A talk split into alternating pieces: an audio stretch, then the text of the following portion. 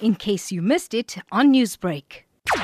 Yesterday was the 160th anniversary of the arrival of our first four forebears as indentured laborers. So it was an ideal opportunity to put together another book on the achievements of their descendants.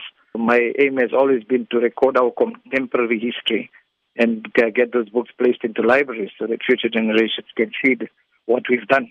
And uh, last night's launch was aimed exactly at that again. And because of the COVID uh, and a pandemic that's affected us, we couldn't do the usual of those 30 odd uh, launches that we've had in the last 10 years in, in the cinemas that's uh, all over the country of the Avalon Group. So we opted to do a virtual one for the first time. You did mention that a number of people from Dubai, India, and Australia have joined several leaders and celebrities to assist in your cause. But bringing this home, how can local South Africans play their role in ensuring inspiration years later? I'm very glad that many of my friends from across the globe uh, joined in to to share their comments, and it shows that the reach of the book and every, everything I've done over many many years has, has been quite far. So I'm grateful for that.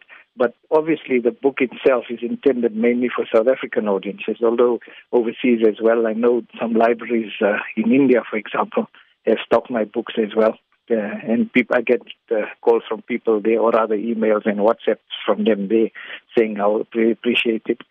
What sort of lessons can local South Africans learn from this latest book that you've just launched, the 160 Years of Inspiration? It is that everybody has a role to play in preserving our history. Sometimes you don't realize it. I'm not a historian at all. I'm not a sociologist. Uh, I'm a journalist like you, uh, a radio presenter. But everyone, every single person, from a person at home, uh, uh, uh you know, just sitting at home, and uh, what do they call them these days? Uh, home executives. Uh, you've got to make sure that you play your role in preserving it. Now, you are forming watch groups to assist in ensuring putting books in South African libraries are free of charge. Why do you want this to happen? Libraries are the best way to keep written material alive because libraries will always be there. Although the technologies have arrived of, of digital usage and so on, and, and people are tending to read less and less. We see newspapers uh, closing up by the day, not just here but across the globe. But libraries will always be there. They might have lesser membership, but researchers will always be there looking for information. They go to libraries. Uh, I'm very, very heartened whenever we hear that uh, children are, are using some of my books to research their homework, for example. Newsbreak, Lotus FM, powered by SABC News.